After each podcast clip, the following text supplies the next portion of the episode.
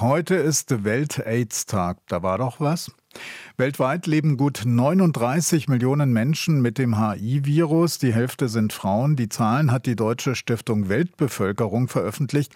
Und was früher ein klares Todesurteil war, das ist es längst nicht mehr. Medikamente sind besser geworden. Man kann mit AIDS alt werden. Trotzdem, die Infektionszahlen steigen wieder. Inge Banschik ist im Vorstand der Berliner AIDS-Hilfe jetzt am Telefon. Schönen guten Tag. Ja, wunderschönen guten Tag. Frau Banschik, steigende Zahlen, woran liegt's? Ja, woran liegt Also ich finde erstmal die gute Nachricht ist, dass es nicht ganz so dolle steigt, wie, wie sich die Zahlen zeigen. Also hier in Deutschland. Es liegt daran, dass wir einen Rückgang haben bei Männern, die Sex äh, mit Männern haben, dass wir aber steigende Zahlen haben, natürlich durch die Fluchtbewegung aus der Ukraine, weil wir ja in Osteuropa eine ganz hohe ähm, HIV-Quote ähm, haben.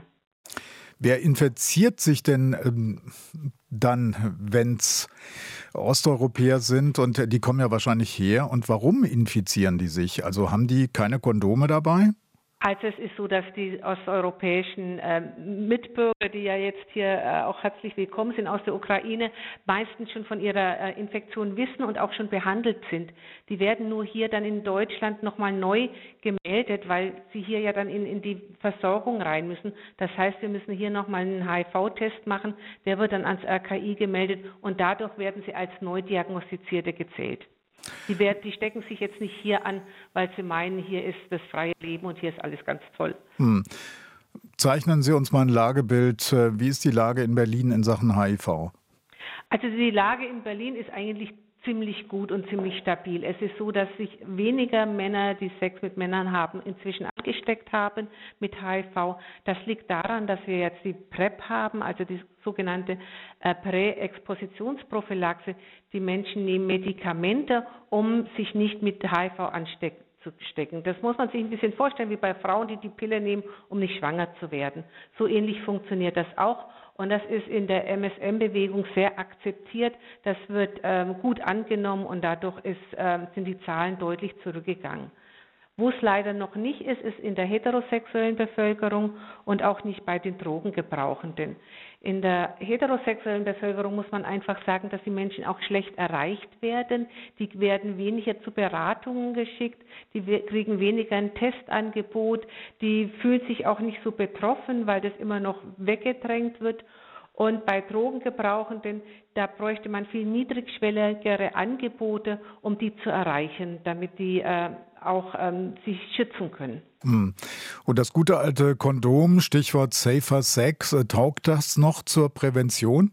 Natürlich taugt es noch. Ich, bin, ich finde es ja so toll, dass wir so verschiedene Möglichkeiten haben für die Prävention, dass wir die Medikamente haben, die natürlich noch viel besser ausgebreitet werden müssen, gerade für Frauen und Heterosexuelle und Drogengebrauchende und dass wir das Kondom haben, sodass sich die Leute entscheiden können, was wollen sie, was brauche ich, was möchte ich, was passt zu mir. Und das Kondom ist auf gar keinen Fall out. Und das, die Leute sollen das benutzen an, an, an Prävention, was für sie passt. Hm. Wenn äh, Prävention aber schiefgegangen ist und sich jemand infiziert hat, wie steht es denn um die Versorgung der Patienten? Also die Versorgung hier in Berlin ist sehr gut. Wir haben ja hier viele äh, sogenannte infektiologische Schwerpunktpraxen, die das verschreiben können, die ähm, auch gute äh, äh Tests machen. Wichtig ist einfach, dass man sich testet, dass man weiß, dass man positiv ist.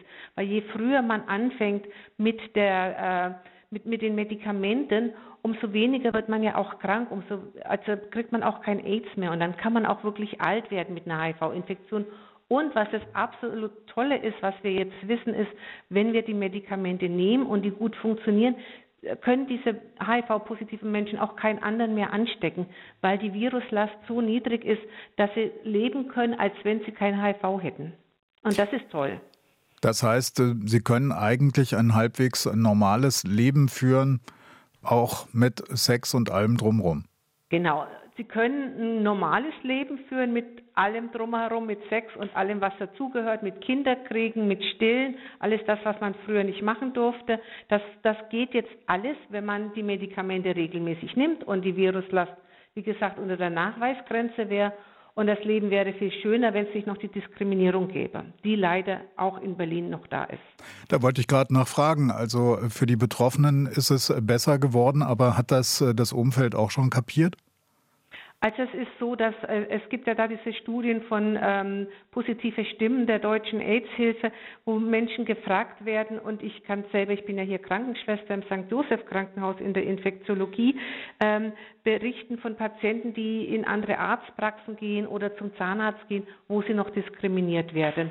Wo es zum Beispiel auf der Akte vermerkt wird, Achtung HIV, was gar nicht mehr sein muss, oder wo sie einen Termin kriegen ganz zum Schluss der Sprechstunde, oder bis hin, dass ihnen sogar die Behandlung verweigert wird, weil man das ja jetzt nicht so machen muss, weil dringend wäre, weil die ja HIV-positiv sind.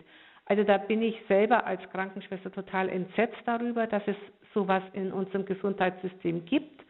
Und es ist natürlich auch so, dass es immer noch ganz viele Menschen gibt, die glauben, dass HIV was ganz Schreckliches ist, dass die Leute äh, ja, sich schämen sollen, weil sie ja schmutzigen Sex oder Drogen nehmen oder was mhm. auch immer, wird da gleich mit kriminalisiert und vermutet.